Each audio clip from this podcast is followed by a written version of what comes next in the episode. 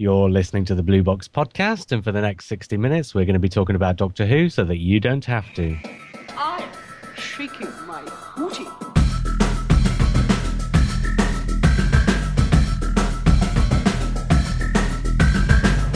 I know you got a thing for show tunes, but there's a time and a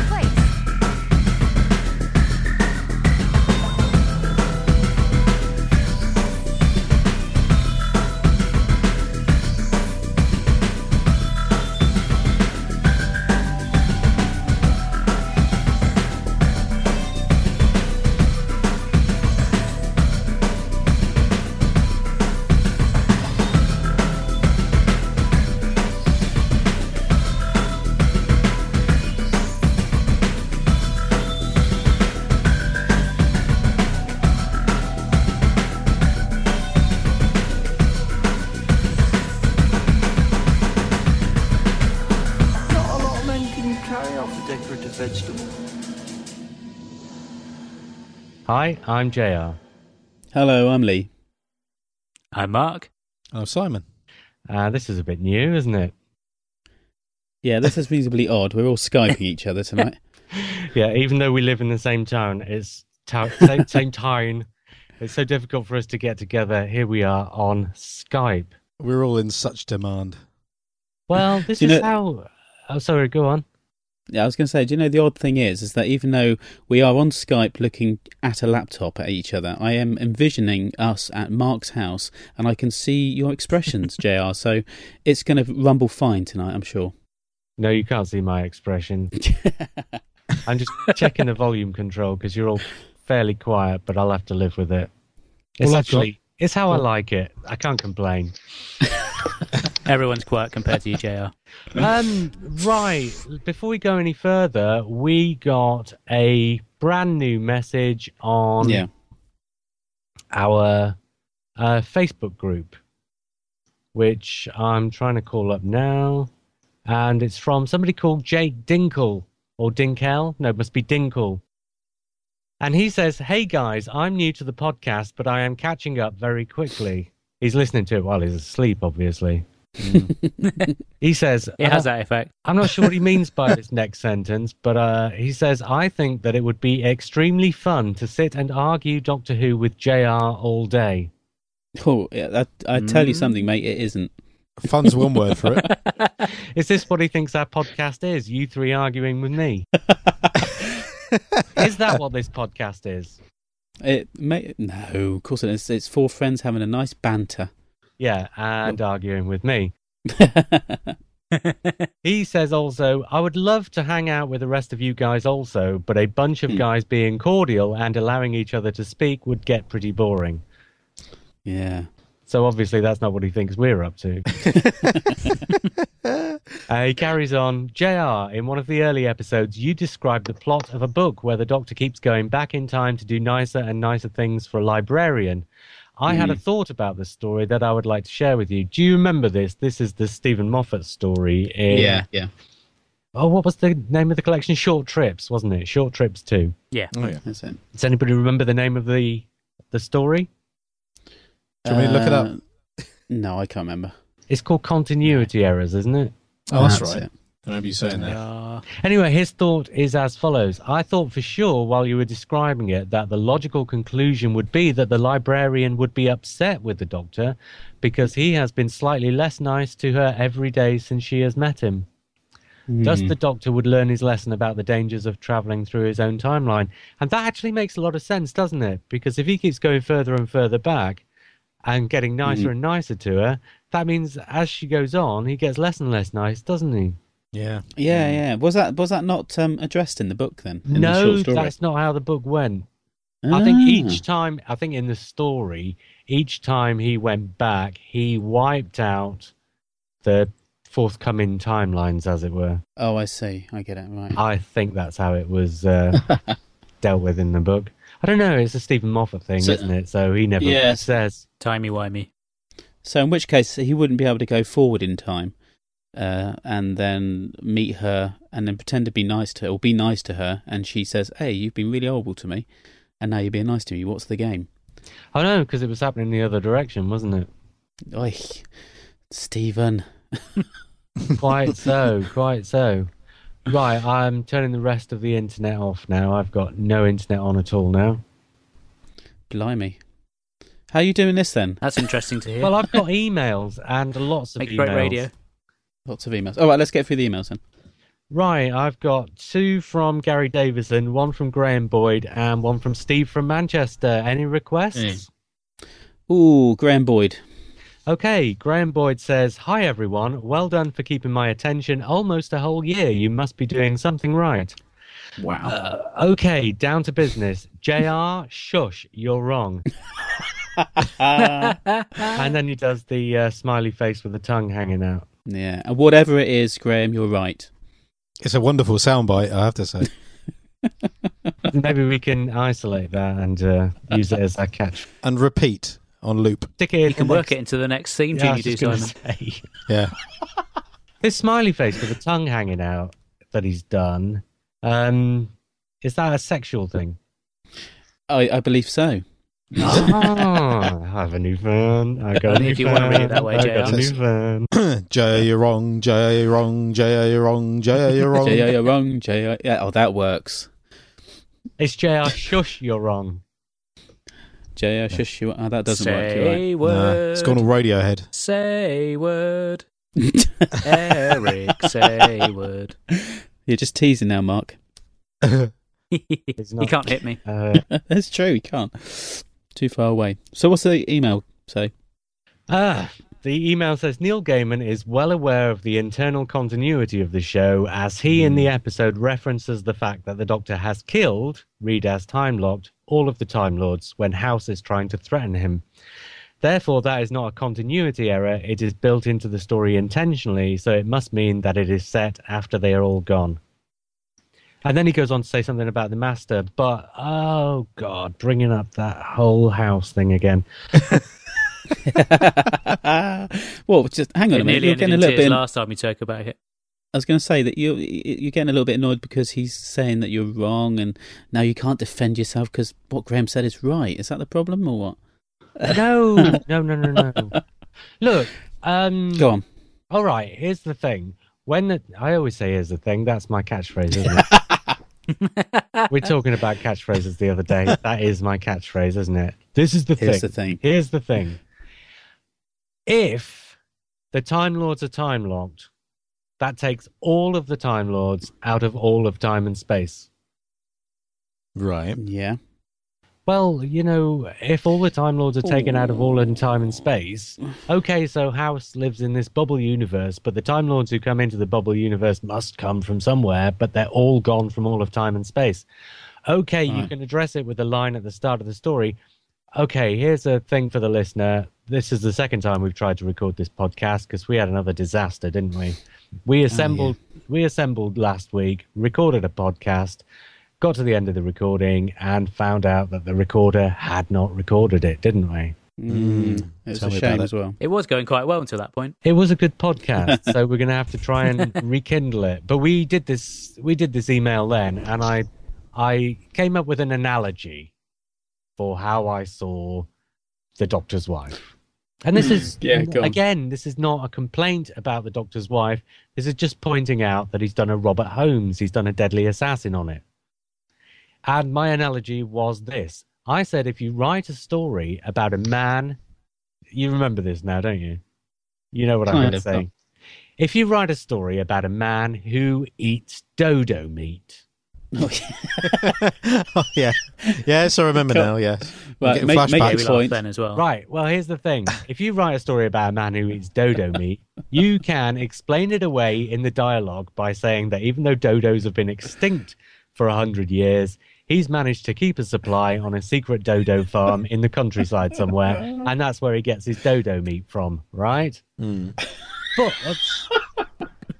if you're going to write a story about a man who eats dodo meat, it just makes more sense in storytelling terms to set it during a time period when dodos are still alive before they've become extinct. Right.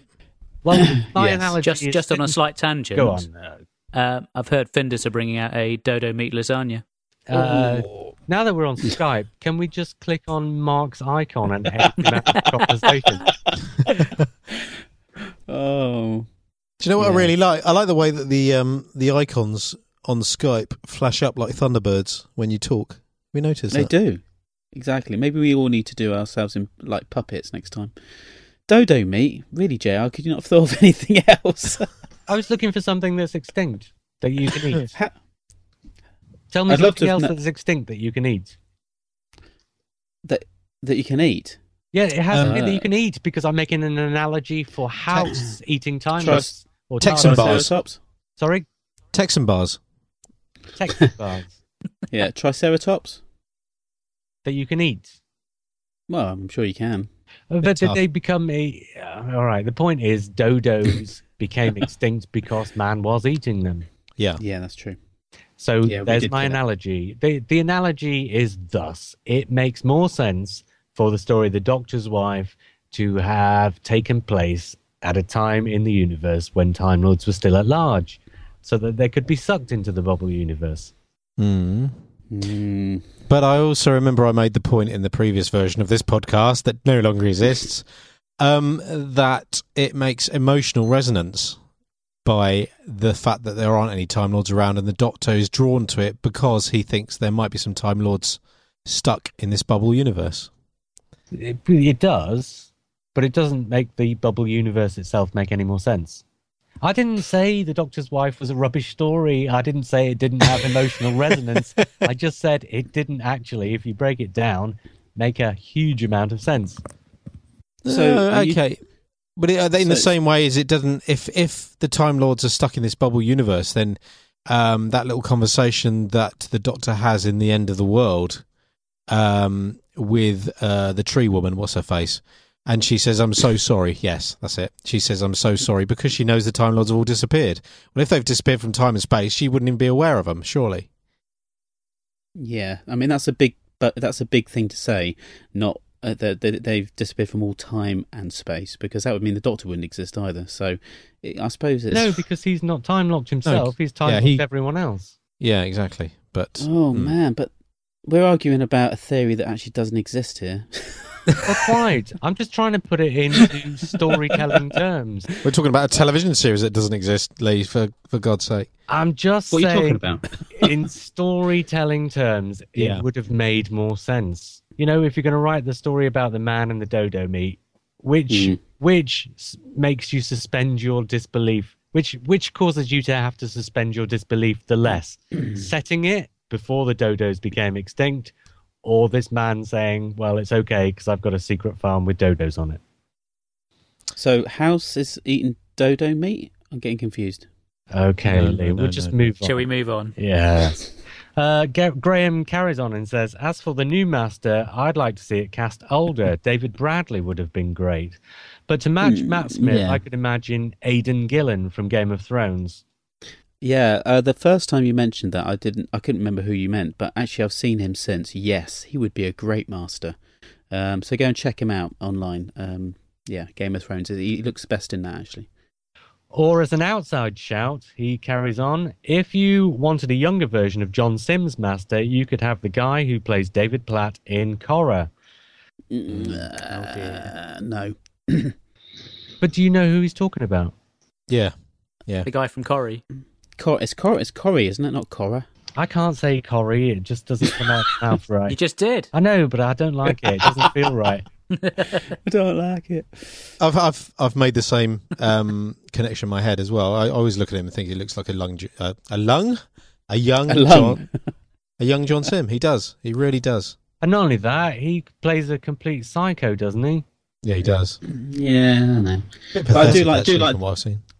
I think it's time for the beard to come back, but the beard could come back with shaggy black hair that would look just dead cool. Right, we've got 3 more emails. Let's move on quickly. Right, Steve from Manchester or Gary Davison? Steve. Mark? Gary. Steve. Oh, go on then. Hi, JR. Right, there's quite a lot of this, so I'm going to whip through it. Hi, Gary. And again, that is not a euphemism. Hi JR, listen to this week's podcast on my commute as usual this morning. Thanks for giving my theory an airing, even though it's since been confirmed that Matt Smith is returning and staying till the end of time, according to the Moff. Still, it is sounding hopeful that there'll be some sort of involvement from the past Doctors. David Tennant, for instance, is clean-shaven again, that's all I'm saying. Though I'm quite sure Steemo will integrate any past Doctors in a far more entertaining way than my very poor effort. And again, I agree, we've already had archive appearances from the past Doctors. You need them there in some capacity to make it a real event. Still, as you said, fun to speculate, and it seems hardly a day is going by now without a snippet or a hint reaching us. It's odd how three or four weeks before it starts, Series 7B is still quite low-key in comparison to the filming of An Adventure in Space and Time. But I guess that's happening now. Obviously, this email came in a few days ago because they've actually finished that now, haven't they? Oh, right, right. They've cast an 85-year-old man as the 37-year-old Donald Baverstock, apparently. Sorry, say that again? They have in An Adventure in Space and Time, apparently, so I hear, Donald Baverstock, who was, I think, 37 at the time of the events of the story. They've cast the guy who played... Marco Polo, who is now 85, so he's playing 48 years younger than his age. Is that Mark Eden? Yeah, that's Mark Eden. That's what I hear from Corrie. Right. Oh, and do you know what else I hear? I don't know if this is true or not, but was it on the podcast or was it on Facebook or somewhere where I said Mark Gatiss would be playing the Third Doctor? Right, I think it might be the podcast. Well, anyway, I think yesterday I heard that might actually be true. Oh, really? Yeah. I've got to say, he could probably pull it off. He's got the right kind of nose. And... I know that, was it on Twitter that Rhys Shearsmith mentioned that he tried on the hobo outfit, the space hobo, so there will be Power of the Daleks action. No, there'll be 10th Planet action. Yeah, but no, I see what you mean. If he's saying he's a cosmic hobo, then that fits in with that story, doesn't it? Surely. Well, also it fits in with the only time the first three actors who played those first three Doctors ever got together in costume was the photo shoot for the cover of the Radio Times for the Three Doctors, and that will be where Rhys Shearsmith puts on the cosmic hobo costume, and that'll be where Mark Gatiss comes in as John Pertwee, and that presumably will be like a little coda to the rest of the story. The happy ending, where William Hartnell, just before he dies, gets to see what an incredibly successful TV series he started. Yeah. That'll be the end of the story, surely. Wow, you're going to be some kind of genius if this is true. Oh, it doesn't take a genius to work all this out. Thanks. I'm going to get back to Gary's email, otherwise we are not actually going to get around to any kind of a podcast whatsoever, are we? The remit of the story, he says, talking about An Adventure in Space and Time, seems to be expanding from just the making of an unearthly child to include Daleks on Westminster Bridge, Peter, Dodo, and the Second Doctor. Of course, when the Adventure in Time and Space was first mooted, everybody assumed it would just be about the start of Doctor Who, didn't they?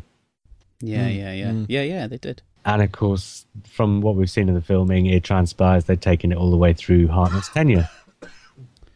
Anyway, Garrett says, not sure if, again, we fans only know the half of it or they are having to add story, but I'm quite excited by what we've seen. Those pictures of the original TARDIS interior are glorious, aren't they? They are. It does look good. Yes, sorry, go on. But still, he says, I'm looking forward to 8 new adventures and the publicity machine starting to crank up the hype, ready for the 50th proper to start. Oh, and one other thing. Another thing I've heard about An Adventure in Space and Time this week, and I'm not sure, again, if it's true, but might as well say it. One of the other things that is going to be taken in along the way as part of the story is the filming of the Web Planet.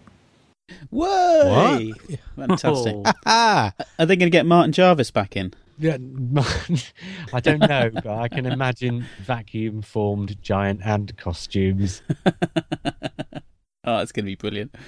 I don't know if that's like, presumably they'll be able to make those quite cheaply now, but can you imagine the expense just for one scene to go through to make a giant hand costume? So I don't know if that's true, but maybe it is. It'd be a hilarious piss take though, wouldn't it? Them bumping into each other, and you can imagine the audiences of today looking at that going, what? That was entertainment. It'll be some poor bloke in the costume department. He's like, oh, I don't know, these people, they want me to make vacuum filled ants and all this sort of. You won't actually see the studio. It'll just be some bloke whinging in the background about all the work he's got to do in the space of 24 hours. That's what it'll be. Richard Nine. Yeah. We've got another email from Gary. Look, I'm going to have to whip on with these because otherwise we're really not going to get anywhere. And I know you want to get... Whip away. Oh, God. Here we go. You started it off. I didn't sing. Glad you noted after reading my email the other week that I don't take myself too seriously, says Gary. It's quite hard to get across what I'm trying to say sometimes. I'm far better live, he says. But it is fun to speculate. Also agree that I don't want to get too hyped too soon about the 50th, but I'm sure it will be amazing. I think that we often worry that the show will go away if it isn't on all the time. The word hiatus is terrifying for a Who fan, and any gap is almost like a weakness. I think he's right. Ever since it came back, we've... I say we, probably all of us, but definitely me. I've always thought, yeah, okay, well, we've got a year, that's good. Okay, we've got 2 years, that's pretty good. 3 years, that's good, but will we make it to the 4th? So I'm never really very happy that, you know, I don't believe that the series will carry on the following year. It's got to be that thing in the 80s that's stuck with everybody all those years later. Except, of course, these days it's just not true anymore. No, no. Back in the 80s, they didn't really get, the people in charge at the BBC didn't really get Doctor Who. They didn't understand it. And I'm not talking about the stories, I'm talking about the series. They didn't understand what the series was or how much of a money spinner for the BBC it could be. You know, it was the 60s when the BBC made a lot of money from Dalek Mania. By the 80s, there was a constant supply of money, but it probably wasn't huge. They just needed to understand that by fermenting it, by just bringing it along in the right way, it could have been like that again. And of course, that's what we've got these days. And the BBC aren't ridiculously stupid enough to put the kibosh on something these days that is in them as much money as Doctor Who is. No, this is true. Do you know what it's like? It's like a spurned... It's like somebody who's had a number of relationships where people have been unfaithful to them, and then they meet someone good, and they fully expect them to do the same thing to them. And that's what Doctor Who fans are like. Yeah, absolutely. Right, Whip Simon. Oh, not me. I've been very lucky. I thought it's that Mark and Simon talking about their own relationship with one another. I think they must, yeah, probably. That's what it sounded like to me. Yeah. Stuff about the Master was interesting too. I think the Delgado version really was the definitive, which is perhaps why they didn't stray too far from that template. Dressed in black, rubbish beard and so on. With the Ainley version, who really became, with a few exceptions, Survival, the Five Doctors, a pale facsimile of the original. I really enjoyed John Simms' Master, a real dark reflection of the 10th Doctor. The scene between them in The Sound of Drums on the phone is fantastic. The way the Master... The way the Master almost wanted the Doctor's approval, both here and in The End of Time, when he restores Gallifrey. The intensity and urgency with which he swapped the call to his phone when the Doctor came on the line made it all the more, that he says intimate isn't the right word, but you know what I mean. Then to strip him of all that sophistication and suavity in The End of Time was great. A Time Lord, a god, scrabbling in the dirt for food scraps. Again, brilliant. The idea that the Master only really worked on Earth, I think, is very true, and just a thought, could the same be said for Davros? By which he doesn't mean on Earth, obviously, but he goes on to say, he worked brilliantly in Genesis, but then his returns and escapes from certain death became equally ridiculous. But then, if the TARDIS has been taking the Doctor where he needed to go all the time, perhaps not. And that's a good point. We haven't done a podcast on Davros yet, have we? There's not really that many stories to tell about Davros. No. Well, I don't know. We might be able to scrape them together. Davros, we will. Yeah. But he's got a point. I think Davros would work better, you know, kind of anchor to Scaro, actually, because of his xenophobia. And, you know, once he gets out into space, it kind of, his threat is lessened, and the world that he... Well, by the time we get to Remembrance... Yeah. By the time we get to Remembrance, he's just a mum roll-on deodorant, isn't he? He's just kind of lost any kind of... Right, Mark, I want to see that made before. It's true. Carries on. I want to see that made. JR's got it already. I've got it.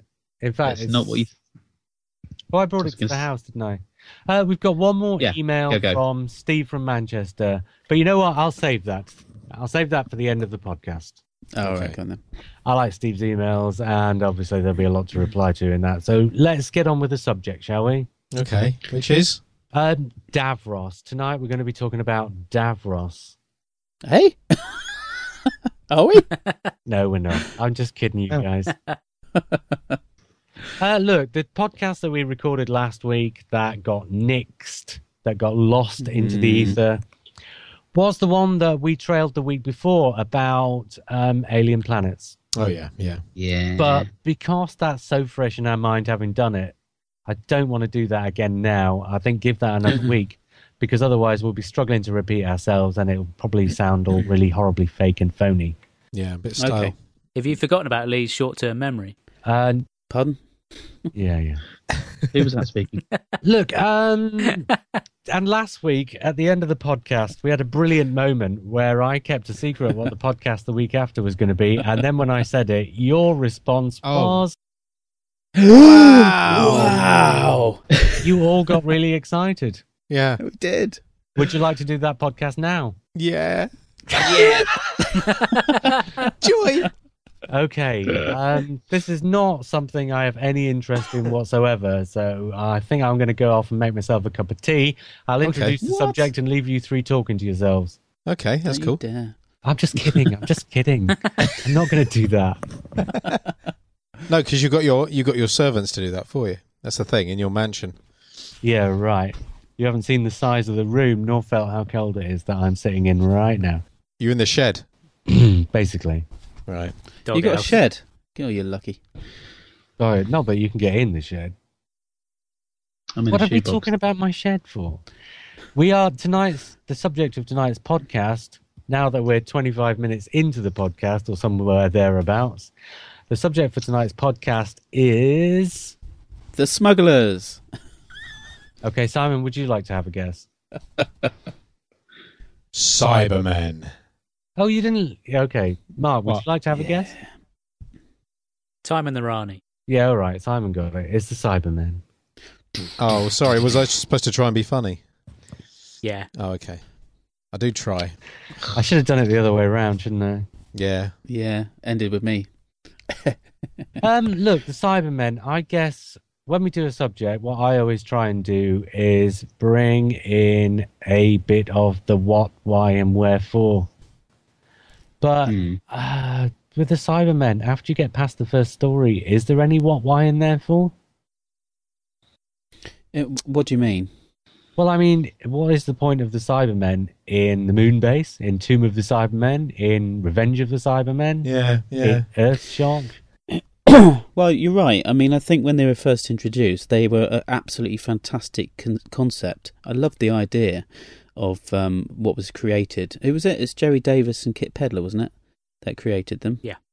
Yeah. So, and that was apparently, I don't know if this is an urban myth, was a reaction to what was going on at the time with prosthetics and, you know, rebuilding humans with plastic and stuff like that. And I love that idea. I love that conceit. It's brilliant. And in fact, we've mentioned it before, but Spare Parts goes back to that original idea and plays on it beautifully in it with a really scary kind of way. But you're absolutely right. After that, I think they just become foot soldiers. They become the obvious alien threat. There isn't a massive backstory left to play with. And it seems to be a shame. I mean, the interesting thing about Cybermen, I think, is... obviously, growing up in the 70s, the Cybermen were already established, and they always felt like they were playing second fiddle to the Daleks, as in the iconic Doctor Who monster. People say, what's your favourite Doctor Who monster? Daleks. What's your second favourite? Cybermen. And that was always the thing. And in that respect, I don't suppose that they ever felt like they needed to develop them anymore. in a funny way. You don't get anything for second place, do you? No. You don't get anything in second place. And yet, in theory, they're actually more interesting than the Daleks. I've always preferred them to the Daleks. But I'm still waiting for the perfect Cyberman story. I don't... Yeah. You know. But you say that, in theory, they're more interesting than the Daleks. Yeah. But are they? Because in theory, they're really not that much different from the Daleks. No, it's a metal house for a human interior, basically. Yeah, but I think they're that little bit closer to who we are. And in that respect, you know, the fact that they were originally... I mean, I know Daleks were, but I mean, let's face it, Daleks are now a blob in a casing. Whereas, true, but Daleks still have the power to connive and to get emotional over things. Whereas since the 10th planet, in fact, not even in the 10th planet, you know, ever since whenever, the Cybermen just don't. No. No, you do get that very small amount of emotion coming through, I think, in Doomsday, isn't it? Yeah. Not Doomsday, Army, I can't remember which one it was now. Doomsday. There's Doomsday, isn't it? With what's her face from Torchwood having crying a little tear of oil and stuff like that. You know, you do get that kind of half made, half bred, and then there was the emotional chip moment, you know, I'm so sorry from David Tennant. So you do get these little splashes of emotions coming through, which actually become detrimental to what they've become as is Cybermen, and they have to die because they can't handle the emotion side of it. So that's quite good playing on that angle, but it hasn't really been looked at a lot. It'd be really interesting to see what Neil Gaiman does with them, actually. See, I think let's come to Neil Gaiman later. Go on, Simon. I was going to say there's a lot of potential as far as body horror, and that isn't really touched on. I mean, I loved... Well, it's a children's series, that's the trouble. Yeah, yes, but... Yeah, and we want to see guts and organs. Well, you're never going to see guts and organs. In Attack of the Cybermen, they probably took it as far as they could and probably took it too far. Say would. No, but in Doomsday, you got to see the inside of a cyber factory, right? Yeah, we did. And you didn't get to see much, but you just got a glimpse. You got a kind of a taster for how horrible it probably would be if you could see it. Yeah, and also the Pandorica opens. You've got the business with the skull in the head case. That's as close as horrifying as I've found the Cybermen personally. And I thought it was fantastic. Actually, good redesign, and I thought it was the best thing in the entire episode. yeah, I have to agree. Actually, I really did love that. But in terms of the Cybermen on screen and what the writers do with them, in between the 10th planet and Attack of the Cybermen, they're just robots, right? Yeah. I mean, they are. Sorry, go on. They're just robots, right? Yeah. Mark, were you going to say something? No, I said, well, they just kind of become generic bad monsters, guys, don't they? Yeah. It's just there's not really much to them, which is a shame because it's such a great concept. That kind of ties in with the Troughton era, as we've said in a previous episode, where you've got so many of these stories where it's almost like a generic monster stationed under siege, that sort of thing. And you could have Ice Warriors in one story, Cybermen in another, and not a lot of it in between, really. And I tell you what, as well. Because Terry Nation had just taken the Daleks off to America to try and flog them there, and the BBC had to knock the Daleks on the head, basically, immediately after that, you suddenly get the Tomb of the Cybermen, the Wheel in Space, and the Invasion in quick succession. Yeah. They're Dalek stories with Cybermen instead of Daleks, really. Was there a plan, you know, when they were first invented for them to be the new Daleks? I mean, was that the idea from the 10th planet onwards, or I don't think it was necessarily the idea. I think that's what they became because of the timing. Yeah. If you look at the 10th planet, that's not a million miles away really from the Daleks, the very first Dalek story. It's about a bunch of people who have replaced their bodies with steel, basically, with metal, and taking the emotions out in so doing. Although, obviously, you know, the Daleks don't entirely, but it depends on who the writer is. But with the Cybermen, nobody can write them as anything but robots. That's the trouble. Do you think, you know, I mean, that when you compare them to the Daleks, you had the Daleks starting to kind of become a little bit stale, and then suddenly the introduction of Davros kind of pepped them up again and made them interesting. And, okay, it diminished their threat because Davros was now in charge of them, or he was the creator, he was the big boss. But it made it more interesting. You also had that slightly human mutant element to it, not mutant but human, you know, that kind of somebody in a mask actually talking, quite intelligent, with his minions around him. The Cybermen never really had that. They had the cyber controller, didn't they, and things, but it wasn't quite the same until John Lumic was thrown in the mix, and actually that was quite disappointing. I didn't think John Lumic had the one in The Invasion that was a bit like a soda stream that was sort of hidden away behind Kevin Stoney. Oh yeah, he was in the closet stream. Yeah, exactly. It wasn't quite... Yeah, exactly. I mean, you do need that. You need kind of a big boss, I suppose, of them. But it would have been great to have maybe, I don't know, something that was a little bit opposite. Somebody who is completely reconfigured inside. Tobias Vaughan, actually, had a little bit of cybernetics inside him. And that really worked. Yeah. Because he, you know, that's why that story is so good to me. I love Tobias Vaughan. The Cybermen are secondary. That is the potential of the Cybermen, though, isn't it? Is to, well, let's face it, Star Trek not so much ripped it off, but they took it to the stage what they didn't with the Cybermen, with the Borg. This idea of assimilation, and that's the frightening aspect of the Cybermen. That's where children will be hiding behind the sofa because they don't want to be turned into a Cyberman. And I don't think that's explored enough. It's not, and I tell you what, which Cyberman story kind of works best for me, and it's not one of the classic Cybermen stories, but in terms of how the Cybermen are used and how the interaction is between the rest of the cast, the one that works best for me is Revenge of the Cybermen. Mm. Because not only you've got the Cybermen versus the Vogans, and you've got, I can't remember the actor or the character's name, but the one on the space station, the one on the wheel, who is in league with, well, the Vogans, as it turns out, to destroy... Kelman, isn't it? Yes, Kellner, is that right?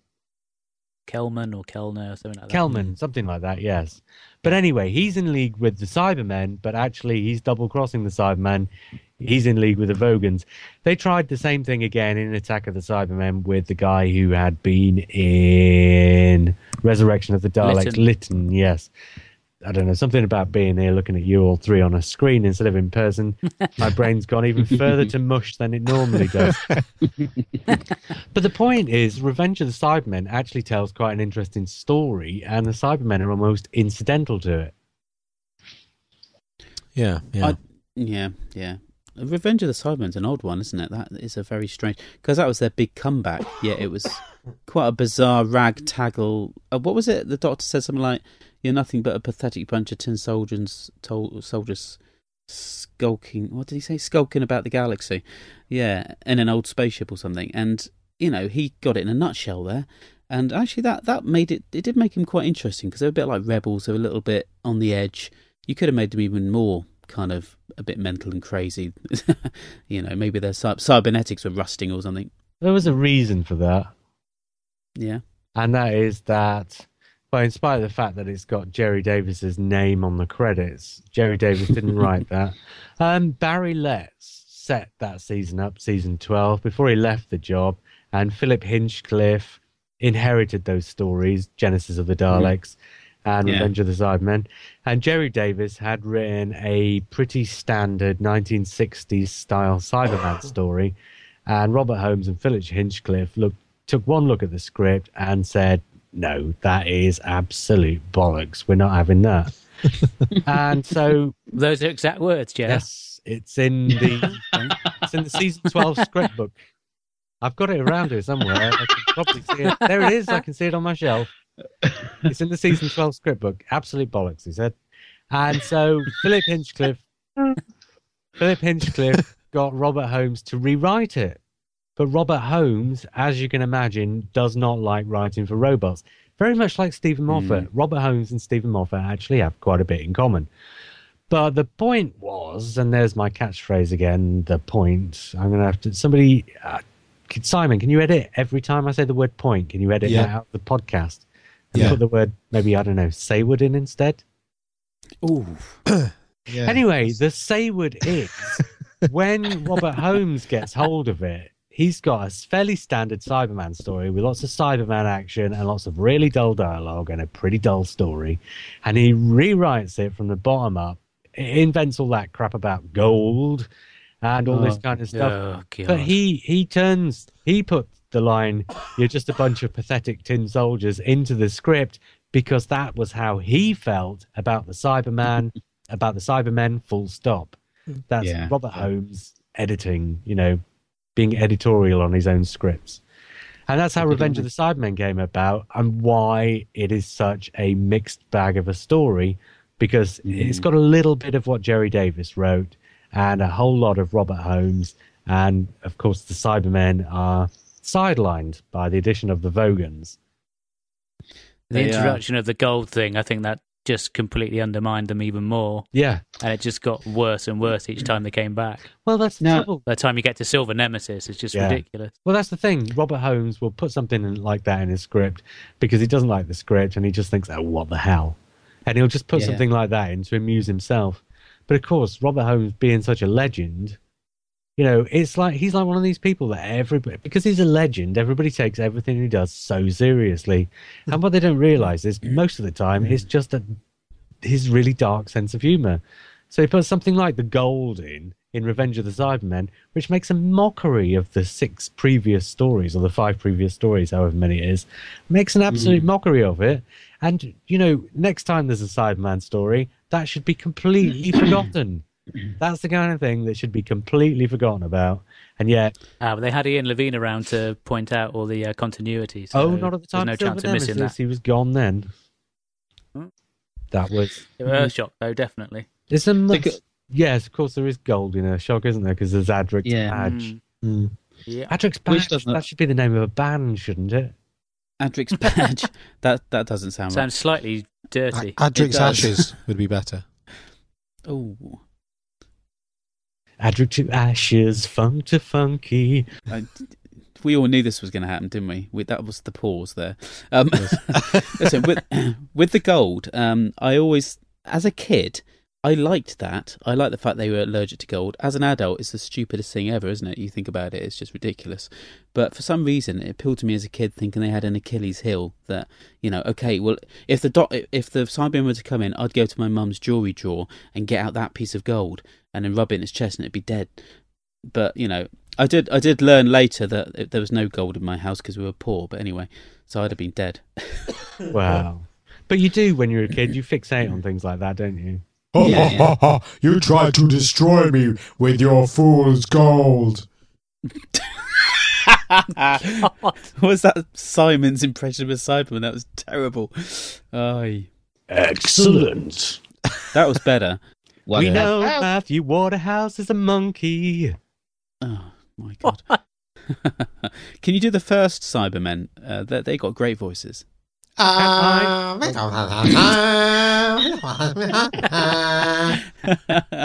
like the club singer version. Yeah. Oh, my God. Moving. Have you guys heard of a radio show called Cabin Pressure? Cabin Pressure. No. It's got Benedict Cumberbatch in it, and there's one episode where they play games to sort of pass the time, and they can only use words that have one sound, like one syllable, and he ends up sounding just like a 10th Planet Cyberman. Does he really? Yes, he does. Embarrassing. I miss them, though, in a weird way. What, the Cybermen or the first Cybermen? The 10th Planet Cybermen. I just think they could have done more with them. I think they're great. I don't know whether, you know, if we were to see Spare Parts, okay, ever turn up on TV, would they be able to get with that, Lee? Absolutely obsessed with that. I am. I think it's the best Big Finish ever on this planet. It's beautiful. But no, seriously, I mean, I don't know what the modern audience would think of those strange vocals. Would they find them just amusing and silly, or quite creepy? Well, they wouldn't do it with those vocals. No, they wouldn't. Well, if they did do it, they'd have to. Why would they? Because it's what they sounded like in the first one. But they do it. They do it with a vocoder, so they would make them like mono pitched like that. But it would sound more electronic. I think sound a bit more convincing. They sound a bit like Justin Bieber with his vocalizer stuff that he does. Yeah. What freaks me out about the 10th Planet Cybermen is you can kind of see the eyes behind the sort of black makeup in behind the mask. There's something a bit odd about that. And also what's odd is when he opens his mouth to speak and it's a human mouth and the voice that comes out has got absolutely nothing to do with it. Yeah, this makes them odd though, doesn't it? Really odd. Yeah, that's but that's good. That's good, isn't it? Yeah, yeah. I don't think it was intentional. Oh, I don't know, because there's, unlike the Ice Warriors, the guy who's playing it is trying to mouth along with the pre-recorded words that somebody else has recorded, you know, already. But with the Cybermen, there's not even an attempt to do that. He literally just opens his mouth and the voice comes out. It's quite deliberate.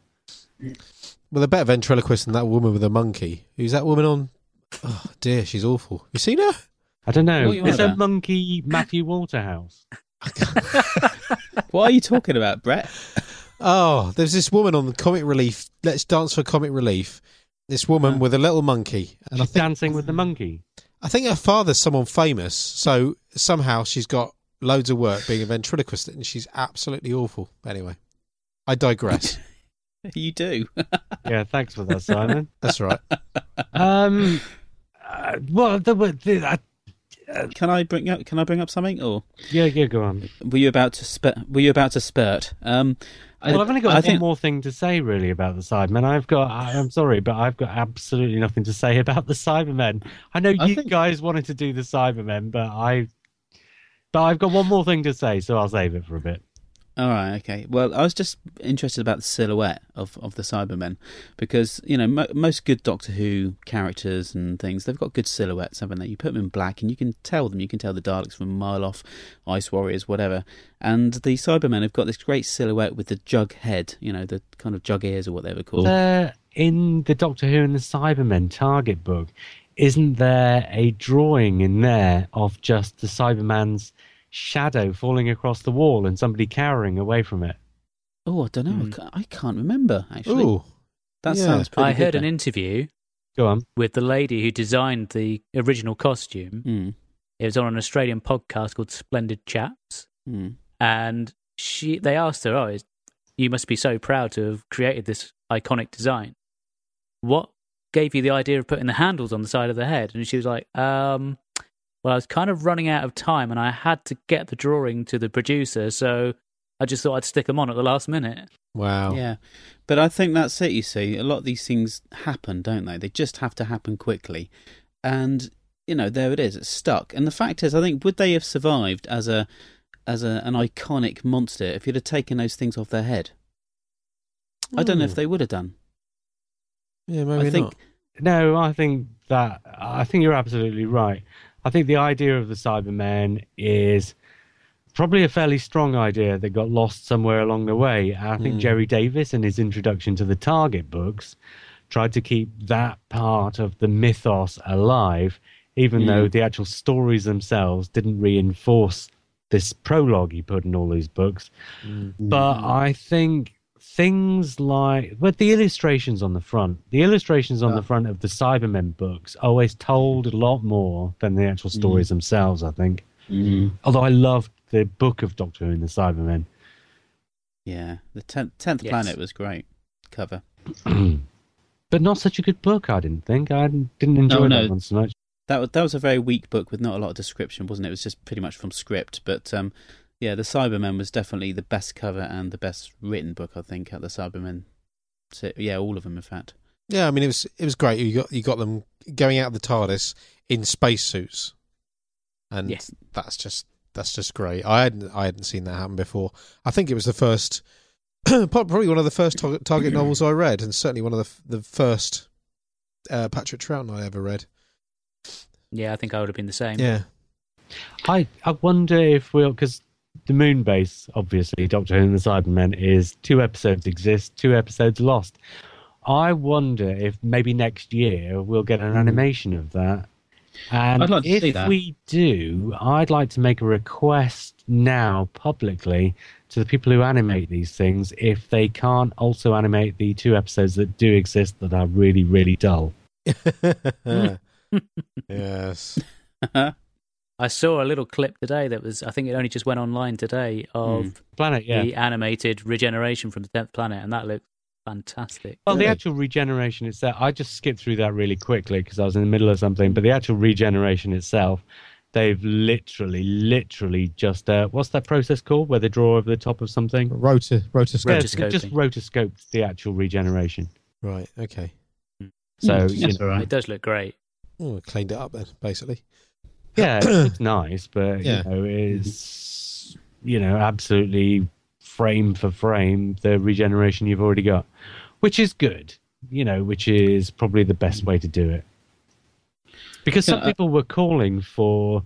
Some people said, "You've got that clip of the regeneration, and if you animate episode 4, then it should go into the live action for the regeneration."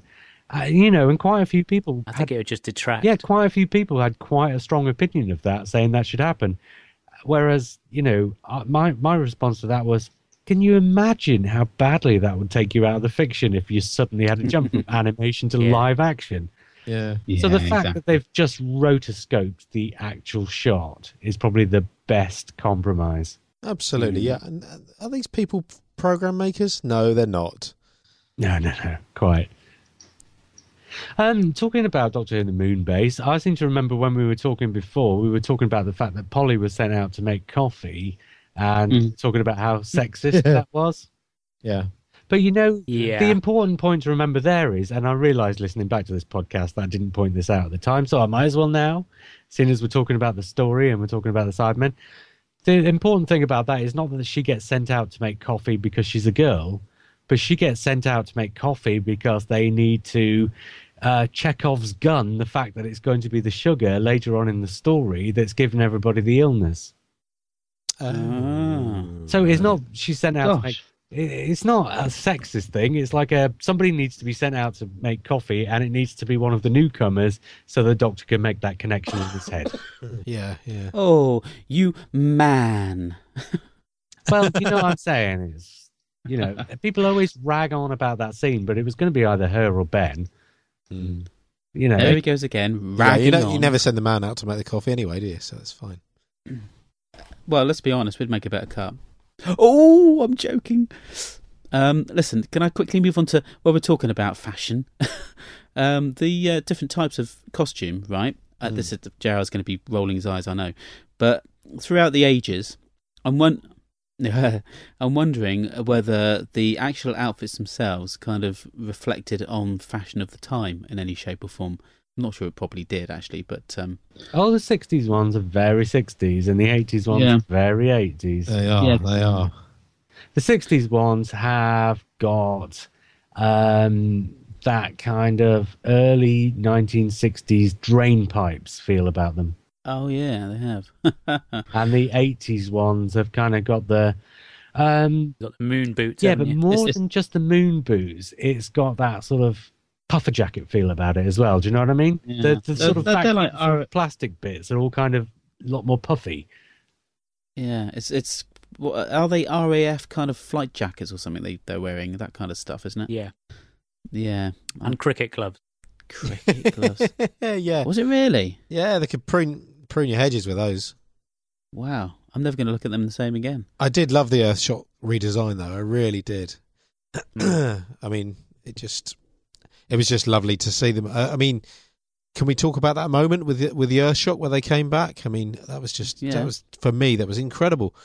But as I've said before in a previous podcast, it was odd because apart from probably seeing Revenge of the Cybermen, when I was very, very, very young, probably about 5 years old, if not younger, I guess. Well, it was 1975, so you'd have been 4. 4, so there you go. But I knew the Cybermen, and I knew of them. And whether that was just, again, through the Weetabix cards, probably through the Target novels, and to suddenly see the Cybermen was just something incredible. Really amazing. There was the monster annuals and things like that, or whatever they were, the monster books. Yeah.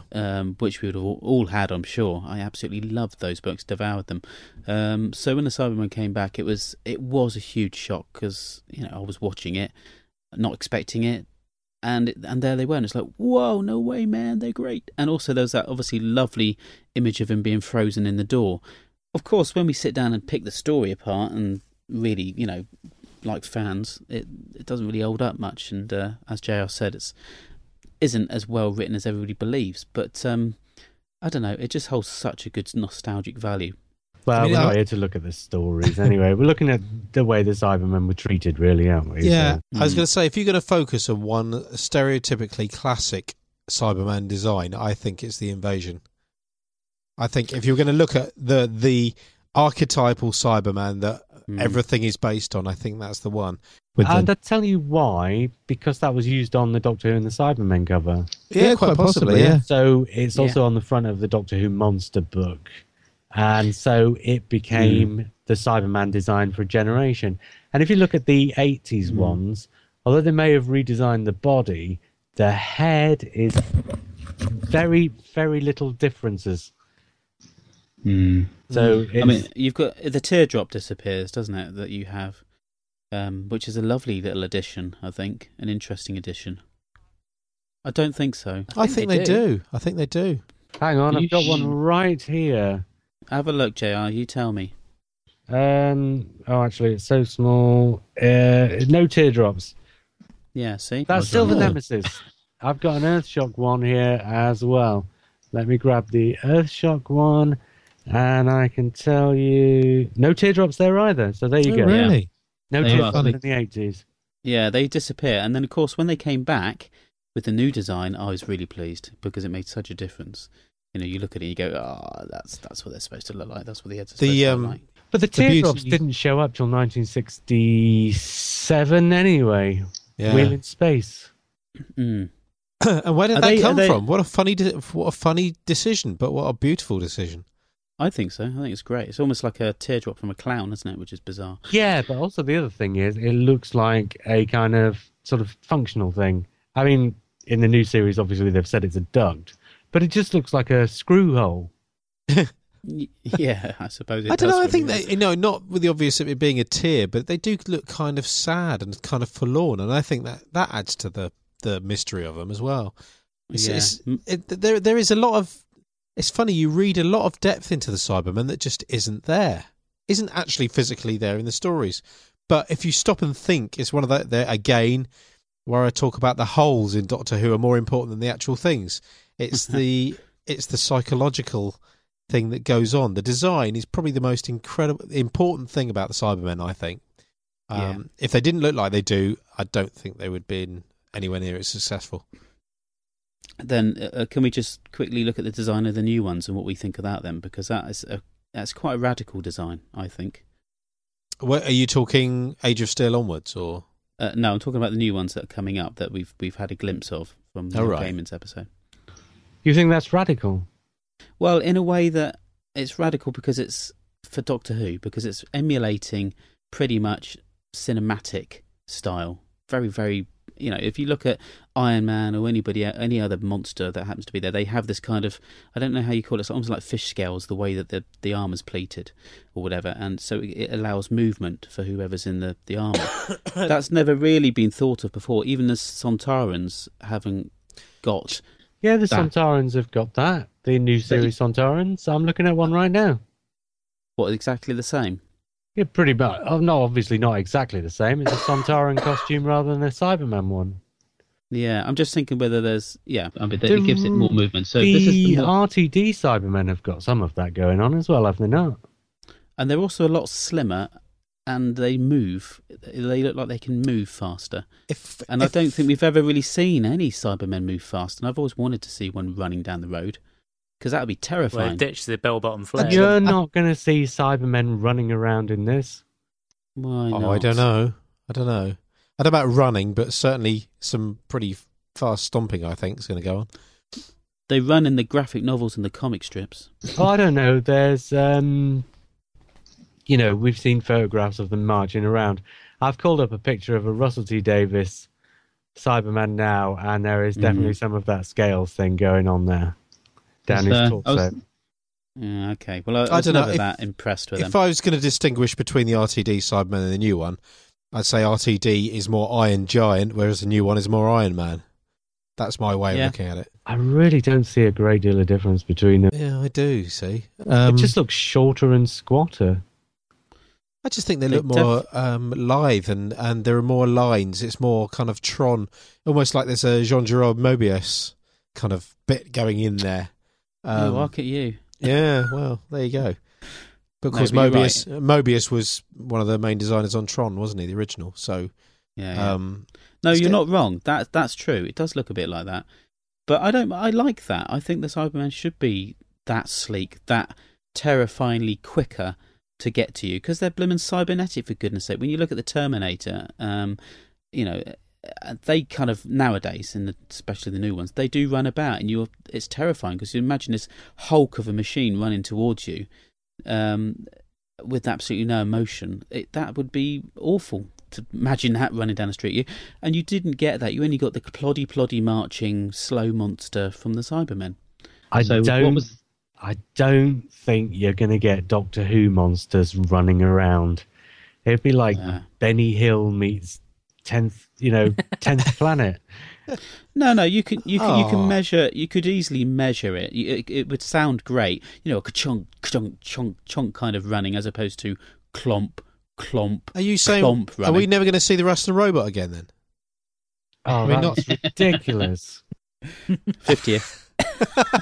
Yes, if they can bring back Captain Jack, they can bring back the Rustler Robot. I hope not. I really hope not. Too late. Okay, I'm going to pull this back round to in storytelling terms, or as Mark would say, my author. What's the word you usually say, Mark? Oh, your authorly viewpoint. Oh, yeah, authorly. That's the word I was looking for. Your authorly eye. Look, in the 10th Planet. 10th Planet was a reaction to the prospect of heart transplants and things like that. Yeah, the idea being, if you can replace a heart with another heart, what's to stop you from replacing a heart with an electronic heart? And if a human has an electronic heart, is that really a human anymore? Mm. Or if you take the heart out, have you not replaced the soul? And is the creature you've therefore created not a soulless creature? That's really what the 10th Planet is kind of a reaction to. Mm. And after that, none of the other Cybermen stories in the classic series really come back to that at all. Yes, okay, you've got little bits like Peter Davison's speech in Earthshock, where he says, wouldn't you like a nice cup of tea once in a while? That kind of thing. Have you never wanted a fry-up? Yeah, have you never enjoyed a fry-up or a nice cup of tea? Have you never enjoyed smell of own farts under bed covers? What did you think of the smell of that fart, Mr. Cyberman? Absolute. That sort of thing. Actually, I prefer coffee, just not Gold Blend. As long as you don't put any sugar in it. That was terrible. But then you come to Rise of the Cybermen, right? And that's the one thing about the new series is, whereas the classic series, and this is particularly true with Russell T Davies stories, whereas the classic series could do stories just for the sake of having a story, because a lot of the time they had so much space to fill, they would just get anything on screen. But with the new series, Russell T Davies very definitely, when he started, said, we will not have any stories that won't have a point or a purpose. And I think that's still true even up till now, that you don't get a story that doesn't have some kind of greater resonance. You look at things like Love and Monsters and, there's a whole subtextual level to that story, as there is in most. So when Russell T Davies brought the Cybermen back, there's no way he wasn't going to do it without addressing something in the same way as the 10th Planet addressed something. And what he did was he addressed the whole upgrade thing, the whole Apple Mac, iPod, iPad, what's the next thing going to be? And, because this is like a science fiction idea that's been around for a while, is that eventually, rather than have external devices, you'd have internal implants to do the same thing. I mean, basically, it's a science fiction idea that one day you'll have an iPad that's like just a little bit of metal that's just on the inside of your skull and directly downloads into your brain. right? Which will happen. Yeah. Well, this is what Russell T. Davies wanted to address with Rise of the Cybermen. So my question to you three is, does it do that successfully? No. Why not? But do you not think so, really? And why do you not think it does? Oh, it's just a story that I've only ever watched once. I just find it really quite dull. And I still struggle, and I'm trying not to go off subject here, but I still struggle with the idea that it went to this parallel universe. I still don't understand why that happened at all. Because, well, the reason they did that was because the Cybermen's origin story had already been told in the 10th Planet, and if Russell T. Davies wanted to address something different with the Cybermen, then he was going to have to tell the origin story again. But because he'd set himself the task of being a continuation of Doctor Who rather than a reimagining of it, if you're going to reimagine how the Cybermen get started, you have to do it on an alternative planet Earth. Okay. Yeah, I think the alternative planet Earth is just the backdrop and the setting for the story to take place. But what I think... I think it's a good idea. I think it has addressed an issue that people walking around with Bluetooth in their ears, the older generation look at it going, oh, it's going to be in their brain soon. You know, they're all worried about that. And, you know, you look at the younger generation with the mobile stuck to their face all the time. You know, where's it going to end? Where's this addictiveness going to end? And actually, that's kind of like it is a bit like a warning story. You know, if you're going to plug yourself in, you're eventually going to get all, you know, you will be hypnotized by something or taken over by something. Well, no, you're taking it too far. It's not even that. It's I always saw it as that. But if you think about it, it's not even that. It's not even how far will you take it. That's the horror story aspect of it. Yeah. The reflecting back on society aspect of it is you see the guy walking down the road with the mobile phone stuck to his ear who just steps out in front of traffic and walks across as if nothing's wrong. And one day somebody's going to do that and get knocked over because people are now so immersed in their mobile phones and whatever else they've got attached that they're not taking any notice of the world around them anymore. And the perfect example of that in that story is the bit where they all stop to download the latest news and joke. Yeah, it's brilliant. And that's it. That's, you know, it's treated as a horror story that if this was to continue eventually, these applications would literally be a part of our bodies as opposed to something external that we just devote our time to. But the way it reflects back on modern current society is just in saying that it doesn't even need to be internalized because in a way we already devote so much of our attention to it that, you know, that's happened in all but actuality. So JR, was it intentional that we're doing this podcast for the first time over the internet? No. I didn't even decide we were going to do the Cybermen until 10 minutes before. Mark can tell you exactly where, and it's up on Facebook. Yeah. Talking of Facebook, if you go to the Blue Box Podcast Facebook page, you can see the infamous Ambassadors of Death chart where JR sat there and watched it all the way through. Oh, really? And marked off when it's in black and white and when it's in colour. I did. What? Oh, Lee doesn't even know what you're talking about. We mentioned this last week. Lee, have you heard of this thing called the internet? Yeah, I don't listen to our podcast. What was that all about? But you were taking part in this podcast. Oh, crumbs, was I? Sorry, yeah, I do know what you're talking about. Hey. Also, I took it up to 1994, I think, the repeats. Oh, right. Okay. There's a link on our Facebook page. Well, no, because we were talking about all these things lately. The Doctor Who, the Five Faces of Doctor Who. Yeah. I've got the dates. I hadn't realised. I probably did know, but I'd forgotten. But episode 1 of the Three Doctors as part of the Five Faces repeat season was repeated on Doctor Who's birthday, the 23rd of November. Ooh. Right. So I've got a list of all the terrestrial repeats from the start of the series to 1994 or something like that. Yeah. And there's a link to it on our Facebook page. Excellent. Along with, you know, I said I was going to do this. There's a list of all the Target books and the months they came out. List of all the VHS releases in order and their release dates and the DVDs and all what else. There's all sorts of stuff there. Yeah. And where do we find this again? Well, it's on our Facebook page. Or if you're not on Facebook, or you're not, you haven't found us on Facebook, you can just go to watchingdoctorwho.weebly.com, and down the left-hand side of the page, you'll find buttons, and there's one there that says information or something. Mm. Well, that's where you got the Weetabix scans and all that, isn't it? Yeah, the Weetabix scans are there. And so is the scan of the Ambassadors of Death chart. Oh, and so is that Battlefield trailer that got lost that I found on a VHS that's not on the DVD. Ooh. Who do you think you are, Ian Levine? Nobody had it. I can't believe nobody had it.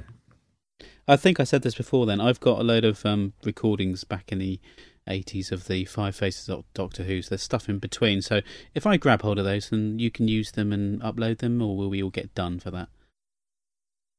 No, nobody really cares. I'm not going to record off entire episodes. You don't mean that? No, no, no. I meant all the kind of in-betweeny bits. Continuity. I'm sure they've done that, haven't they? I'm sure they have. Whatever, Simon. Yeah. I got the original tapes, man. I got bloody late tapes. To the party, aren't you, Lee? Always. Well, yeah. I'm not entirely sure, because I don't remember. I don't take an awful lot of notes of the continuity links that they put on the DVDs, but I'm not sure whether the continuities from the Five Faces are on the DVDs of those five stories. Oh, okay. Might be. Well, I'll have a look. Yeah, we should look into that. Yeah. Anyway, back to the TARDIS. Yes. The what? That's a reference to another episode that we did that Lee's not been in. Oh, yeah. Oh, always late to the party. You've actually heard this one, though. It's the one where I said, oh my God, there's a fly in the car. Must drive it into this pond to get rid of it. Oh, do you know, that was such a... That was so funny. I was driving on my way to work and I had to pull over because I was crying with laughter. It was so funny. I don't know why. It was just, that's probably the funniest thing you've ever said, Jar, and that's a little bit sad in a way. You guys are lovely. I love you guys. Brilliant. I'm so glad we're doing this by Skype. I can't actually perform physical violence on you like this. Back to the Cybermen. But like an elephant, he never forgets. No. Back to the Cybermen. We ought to talk more about the Cybermen. Yeah. Didn't we? You know, we talked about this when we talked about Series 6, but closing time. Everybody hates that because the Cybermen are only in it for 5 minutes. And because they get destroyed by, like, love, right? Mm. But actually, I think of all the new series stories since Rise of the Cybermen, I think that's the one that tells the Cybermen the best. Yeah, there was that emotive moment, wasn't there, where you thought, "Oh, hang on a minute, he is actually going to get converted here," and that. And when he saves himself, and he short circuits it because he saves himself, because his emotional response to the idea of never seeing his son again, or not caring about seeing his son again, is so powerful. That, to me, you know, people said, "Oh, that's cop out," but to me, that's absolutely the way you should defeat the Cybermen. Mm. And it's not a million miles away from how the demons were defeated. Azar back in the demons, it's exactly the same, really. So it's not like people can say it's unprecedented either. Mark, what do you think? I think I've just worked out what Simon's Cyberman voice is. It's been bugging me ever since he started doing it. You know, in The Simpsons, where Homer pretends to be someone else and he puts on a really bad voice. It's that voice. Do it again. I am not Homer Simpson. Right, it's getting on. I am going to Steve from Manchester's email now. This goes back a couple of weeks as well. We talked about the possibility of the multi-doctors, didn't we? And Christopher Eccleston. He says, "Dear Blue Box Podcast, is it really any mystery that Christopher Eccleston refuses to pander to fandom? Look how he was treated by fans within a week of the return of the show in 2005 when his departure was leaked. He was treated like dirt in an hysterical tantrum by that element of Doctor Who fandom which manages to combine self-righteousness with self-pity and self-loathing. Any doubts he may have had as to the wisdom of leaving the role were probably removed by first-hand experience of the sad little petulant wanker that lies at the heart of most Doctor Who fans, present company excepted, of course." I wouldn't say most Doctor Who fans. I think it's probably a smaller proportion than we think, isn't it? I think so. But some. Some. But I think... The vocal minority. He is right on that case. The vocal minority, yeah. Eccleston was definitely put off, I think. You know, you could tell, couldn't you? He hasn't done any conventions. He's not really wanted to be part of Big Finish or anything like that. So, you know, he hasn't even done a reading. You know, David Tennant's read some of the storybooks. Eccleston could have done it, but he hasn't. So I do feel like he has distanced himself a bit. But, you know, the 50th is coming up. He's looking a bit more bright and cheery. And like, you know, I think you had a theory as to why he was appearing in the 50th, JR, which you said on the Missing podcast. So maybe you can tell us all again why you think he might be appearing. Oh, really? Maybe I could get through the email first. Oh, go on then. I can't, because I can't remember, so I'll have to try and remind myself. Ooh, oh, no, I remember what you said, what I said now, and what you said. Yes, you're right. I know that was quite a good point, actually, so I'll bring it up. Anyway, let's get to that part of the email, because there's another two paragraphs before I get to that. Yeah. Okay, Steve from Manchester carries on. The way it sounds, some people would be perfectly happy for Christopher Eccleston to secretly loathe the show, provided only that he lie through his teeth in public about loving it. Speaking for myself, I must be one of those rare Doctor Who fans who is sufficiently secure in my own love of the show that I don't need to be provided with constant reassurances that everyone else loves it too. It's like a religious cult. It isn't enough that you believe, everyone else has to believe too, or you can't be happy. Is it really so hard for us to grasp that once an actor has left the show, we cease to have any moral claim on his time or his conscience? We've no right to feel personally insulted if he declines to attend conventions or return for multi-doctor anniversary stories. And that's the point at which I addressed why I think it's more likely that Christopher Eccleston might appear in the 50th anniversary story, if indeed he is called upon to do so. And the reason I gave was this. I said that every time Christopher Eccleston goes anywhere or does anything, there is always, but always, somebody there badgering him about Doctor Who. And there always will be, until he puts a full stop on his Doctor. And the only way you can put a full stop on his Doctor is by appearing in the special. If it's an afternoon's work, or maybe a couple of days' work, or a week's work. You know, I said this, didn't I? You can imagine the conversation with his agent. And his agent says to him, Chris, we've got the Doctor Who people on the line. They want you for a couple of days in April to be in the 50th anniversary special. And Christopher Eccleston says, you've got to be joking me, right?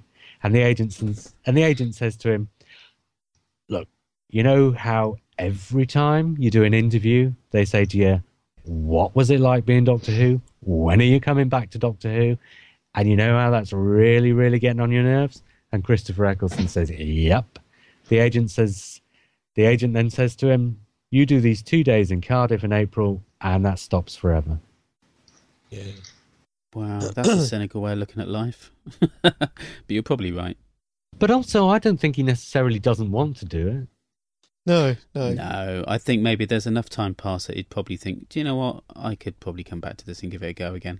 And I think fans make a lot more of the fact that he hasn't, you know, been banging on about wanting to do it than there is to be made of it. You know, I don't. The mere fact that he doesn't walk around saying, oh God, I wish I was still Doctor Who, doesn't necessarily mean he doesn't actually think from time to time, gosh, imagine what it might have been like if I'd have done another series on that. Yeah. Anyway, Simon, you were about to say something. No, I was just going to say that, well, we're talking another 25 years, aren't we, before there's any other landmark. 75 will be the next, wouldn't it? Well, you know, it doesn't stop them doing 60. Yeah, they're not going to do a multi-doctor at the 60th, are they? It depends. You know, they're going to do for the 50th, you would expect all 11 doctors. But for the 60th, you would also expect something, which might be a couple of new series doctors or something, whatever. But you'd expect something for the 60th. Yeah, all three canines. The other thing as well, of course, is Stephen Moffat is going to presumably talk to Christopher Eccleston and tell him about Tom Baker and the 20th. Because Tom Baker says, you know, he has always regretted that ever since. You know, ever since he came round to the idea, he's always kicked himself for not having done that. Yeah. Anyway, it's really late. One more paragraph in Steve's email. Regarding the Master, the fact that Professor Moriarty may only have appeared twice in the Sherlock Holmes canon does not mean that the Master can't have been inspired by him. When someone uses Professor Moriarty as an archetype, as in A is the equivalent of a Moriarty figure for B, he's surely trying to convey the idea of someone who is a mirror image arch-enemy of B, not an enemy whom B only encounters twice. Otherwise, director Paddy Russell could be called a Moriarty for Tom Baker. But actually, yeah, you know what? I re-listened to that this morning, and actually that is the point that Mark and I made, isn't it? Is it, Mark? I don't know. I've slept since then. Yeah, it was. We did actually say that, I think. But yeah. I went on to say something else, so perhaps that didn't come out quite so clearly. But yeah, but I mean, you know, addressing the Master as a Moriarty archetype, the way that that email was said, it sounds like it was applied after the Master was created, not a reason for creating the Master. Mm. That's what you said, wasn't it? Yeah, exactly. Yeah, sorry, I thought that's what you said. It's tired now. No, I think the point I made was that they needed that they when they came up with the idea of the Master, it was because they needed something for the Doctor to give Doctor Who a plausible reason for why alien invasions would be coming to Earth, first and foremost, and the idea of coming up with a Moriarty figure was perhaps secondary. Even if they didn't know that at the time, that will have been the subconscious thinking at the very least, I said. So. Yeah. Anyway, we already went for that, didn't we? Before we kind of leave, because I think it's winding up, isn't it? I just want to apologise. I think I said it's tired, which was a combination of I'm tired and it's late. The Lee unit is tired. Hello, I'm a cyber leader. Lee unit is tired. Before we go, we should have a Cyberman related on the spot. Randomly, I am picking Lee. Hey, do you know what? I can turn this off from this end. No, but Lee, here's the thing. You're always complaining about the fact that nobody ever lets you talk. Get on with it. And yet you do. And yet last time we did an on the spot, you couldn't even get 60 seconds. You did about 40, 45. Did I really? Yes. What was it last time? It was the Space Museum. Oh, well, that's not surprising, is it? Why? I would have been able to talk for 60 seconds on the Space Museum. Slowly, yeah. All right, go on then. What's this next one? Well, I'm going to give you a Cyberman-related one, okay? I'll make it nice and easy for you. I will give you 60 seconds on... The Next Doctor. The Next Doctor. Oh, that's an interesting one. We didn't talk about that, did we? Right, okay, well... That's really confused me all of a sudden, because we didn't even touch upon that one. That's about 10 seconds. Yeah, no, I'm just trying to think of what to say in context of what we've been talking about. No, you don't have to speak in context of what we've been talking about, because that's the whole point of On the Spot. You're just talking about the story now. It's different. Yeah. It's separate from the rest of the episode. No, you're right. How many back to zero on this? Oh! You're about halfway now. I was doing so well at flabbering.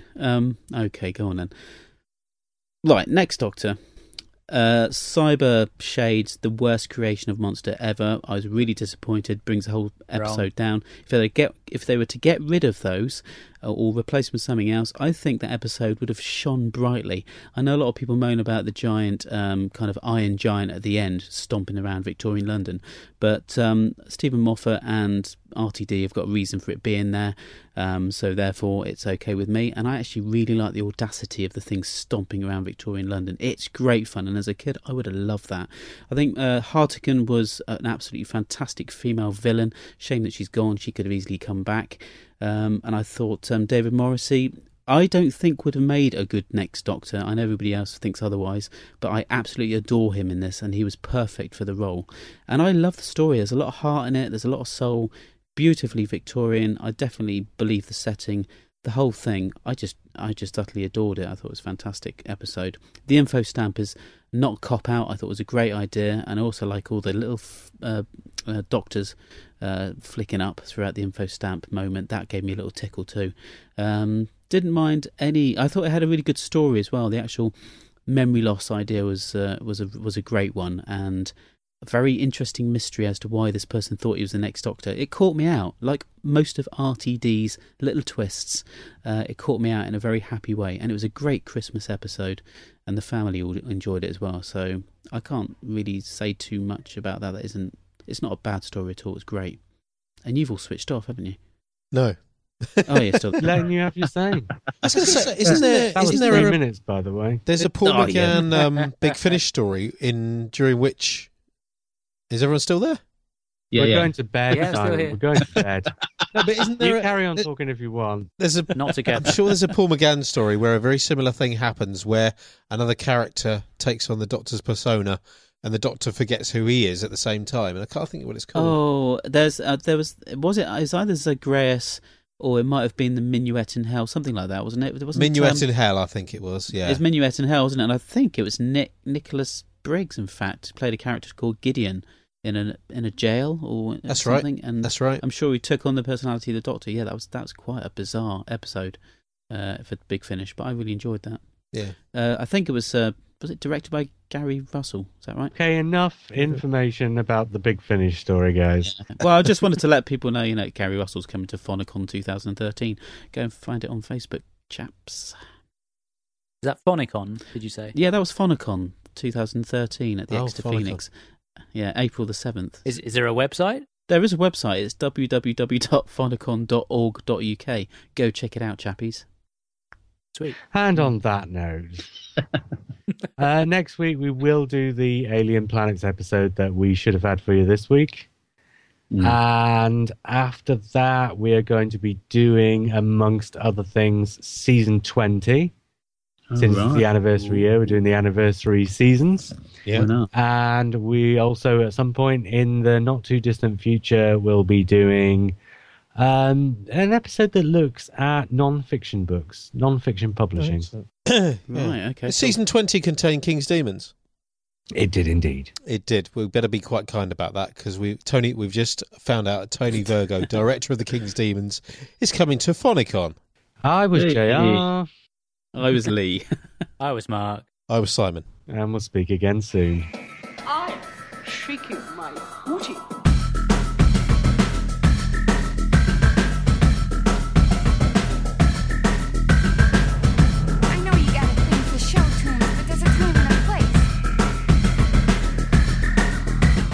Contact us by email via blueboxpodcast@yahoo.co.uk.